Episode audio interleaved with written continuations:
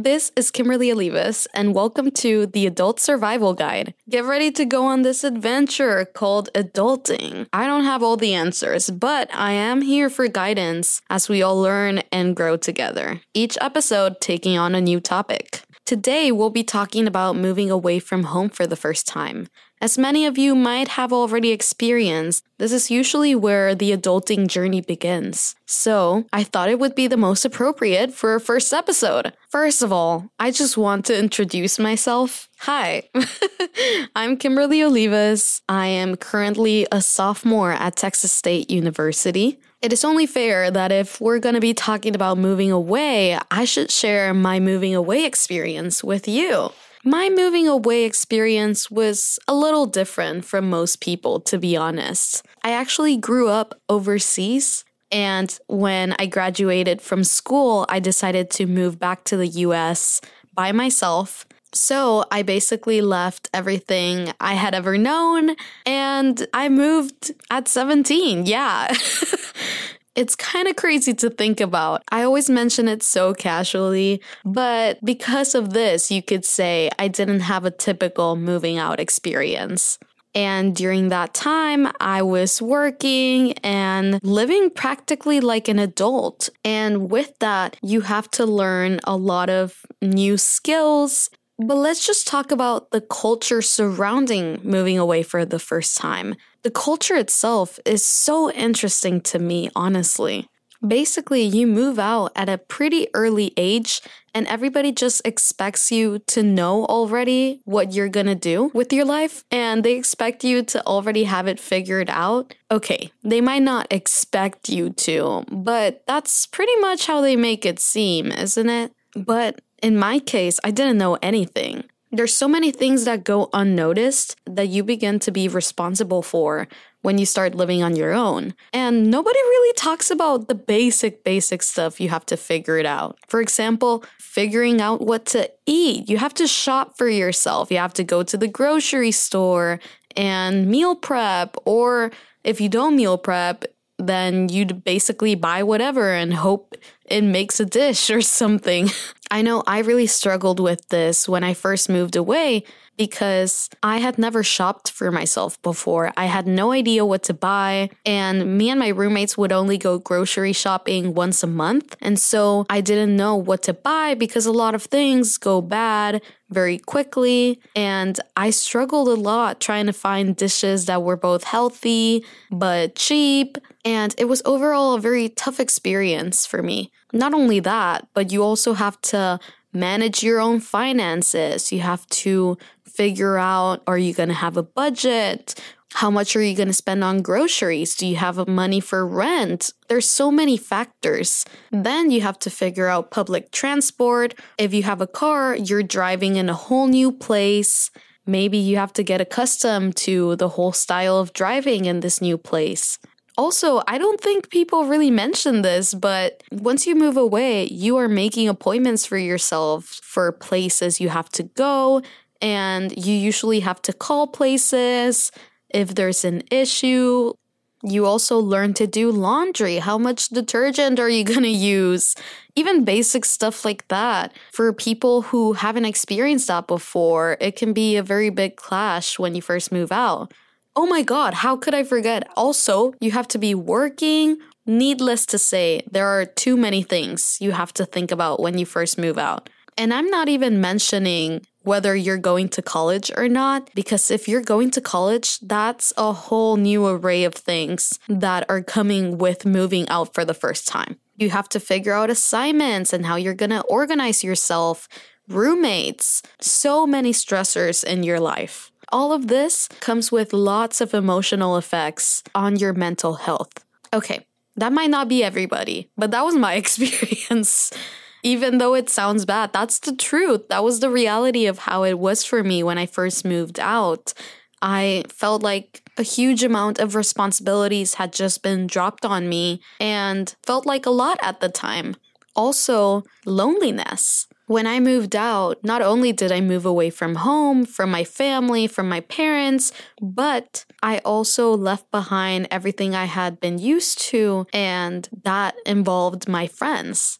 And I know that's not everybody's experience, but a lot of people who move out of state, for example, they also leave their friends and their families and how they used to be. Even people who move away from their hometowns and move to another city in the same state, it's a whole different experience. And with that, you always have a little bit of loneliness roaming around, which is totally okay. It's part of the whole moving out experience. You get to know yourself better. You do a lot of reflection during that time. But I would even say that those who are also in college can feel very, very lonely. Just because you're constantly surrounded by people doesn't mean that you actually feel company. But moving on, I know I mentioned a lot of hard stuff that comes with moving out for the first time. So, I wanted to give some tips and some advice. So, if you're moving out for the first time anytime soon, maybe this could help. And if you just moved out and you're going through all these things that I've mentioned, either emotionally or simply in life, maybe one of these tips could help you out. And I actually made a list. the first tip I had in mind actually related to food, which is please plan your meals. For the longest time, I wouldn't know what to eat and I would end up buying anything. It wasn't healthy. I wasted my money because food would go bad. And sometimes I wouldn't even eat the food that I bought. Not smart financial decisions whatsoever. So, planning my meals has been a game changer. I started doing that this year after I moved out of the dorms because I wanted to make sure I was being responsible with my money. So every week I make the whole schedule of the meals I want to have. That doesn't mean I have to eat the same thing every day or the same thing every week, even. But this time, if I see a recipe on Instagram, I can save it. And later on, when I'm planning my meals, I can find that recipe again and decide whether I want to make it or not. And if so, I can plan it into my week. So when I go grocery shopping, I can buy the ingredients and I can have a good meal and when I go to the grocery store, I know exactly what I want to get. And I'm not struggling to find or to think about what I need for the dishes I want to make. I already know. As for my second tip, I actually had something related to finances, which is have your own budget. Have an Excel spreadsheet where you decide how much you're going to allow yourself to spend in each category because I cannot tell you how many friends I've met that do not have a budget and do not know how much they're spending in a month. You definitely need to have a budget to be responsible with your money. And you want to be responsible with your money. If you're working and you're gaining an income you should want to be responsible with it and not see it go down the drain, so to say. So I found that having an Excel spreadsheet really helped me out. I know people do their budget in different ways, but that was my experience. My third piece of advice is actually to make use of public transport. So many people are so afraid of using public transport because they've never done it before. And if you don't have a car, I would say that is one of the best options for you. During my first year, I didn't have a car at all. So I was using public transport for everything. And it really made me feel empowered. I could basically say I knew my way around the city and I didn't have to worry that if a friend didn't want to give me a ride, I couldn't go someplace. It gave me a sense of freedom. So, if you're living someplace that public transport is really present, you should definitely take advantage of it. My fourth piece of advice is to not be afraid of calling places or answering your phone. And I'm kind of being hypocritical when I say this because I don't really answer my phone from unknown calls, but I have learned to not procrastinate on calling places I need to call. When I first moved out, I was so scared of calling places if I didn't necessarily need to. And I always wanted my parents to call places for me And they never did. They always told me that I needed to do it because eventually I was going to do it. I might as well just learn how to do it now. But even now, I have lots of friends who are very scared of calling places. And I agree, it's very intimidating. But at the same time, sometimes you'll be the person behind the phone calling someone. So I always try to remember they're just another person just doing their job. Why be scared of them? It's better to call as soon as you can and not think about it. That way you can just get it out of the way than to constantly be procrastinating on calling places and making it a bigger deal in your head. So, if you've been procrastinating on calling someplace, because you have to figure out a legal problem or a doctor's appointment or something with your apartment complex, just call them. Stop procrastinating on it. You'll feel way better once you get it done. And once you do it, you're going to realize it wasn't even that big of a deal. Now, for the more emotional tips. Try to get out of your comfort zone. Once you have so many new responsibilities and so much stress in your life, sometimes you don't feel like going out anymore. And the free time that you have, you just want to lay on your bed, watch a TV show, watch a movie, and not see anybody, not do anything, just mindlessly pass time. And there is nothing wrong with that. But at the same time, you don't want to get used to that environment constantly. So I highly suggest just putting yourself out there, going to see new places, trying new restaurants, maybe, going to school events if you have some. Trying to break out of the routine in a more fulfilling way instead of just watching a show. But again, if that's your thing, you do you. But this is something that actually really helped me out. I used to work and then come back and go to sleep and wake up and have to work again, have to clean, have to cook and I didn't want to do anything. And I didn't have the energy to go anywhere. I didn't care enough. But then I felt like I was just a robot, just doing tasks each day and then going to sleep and then beginning again. There wasn't anything that made me feel a passion for life or just happy. Even if it sounds really bad, that was truly how I felt. I felt like a robot every single day, just doing the tasks as life passes me by. And I found that once I started to do activities or go different places, something that really was not in my routine, I really started to enjoy my time even more. As for homesickness and missing friends and family, I would say call them. Most of the time, your friends will be going through the same struggle that you are, so they might be wanting to call you and not wanting to bother you, but then you're not calling them because you don't want to bother them. Just call them or send them a text. You can send them a text just saying, thinking about you, thank you for being in my life. Simple things like that. People actually do care. And even if it sounds lame, if you just need to talk to someone, call your parents. I know I really had a hard time when I first moved out, so I kept calling my parents every single day just to have someone to talk to, someone who would listen and give me advice. It's nice to talk with someone when you know they care. I also called my friends a ton when I first moved out, and they also called me a lot. And we never got sick of each other because we were just supporting each other through the whole process.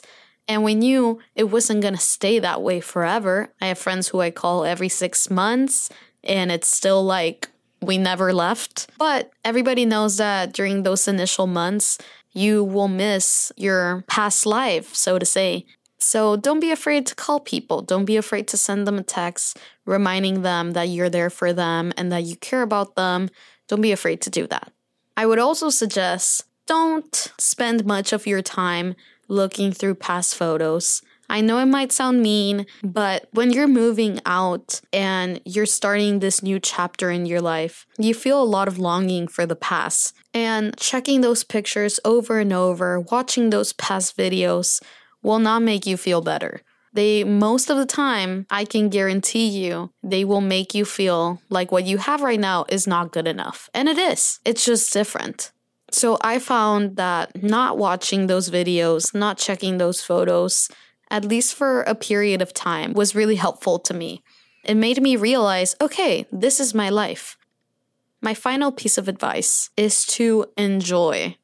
enjoy right now all the struggles you're going through, that feeling of frustration, of so many responsibilities. It makes your life exciting. And if you're going through any struggles, you should also know nothing is permanent. That includes all the bad things and the good. Everything goes away eventually.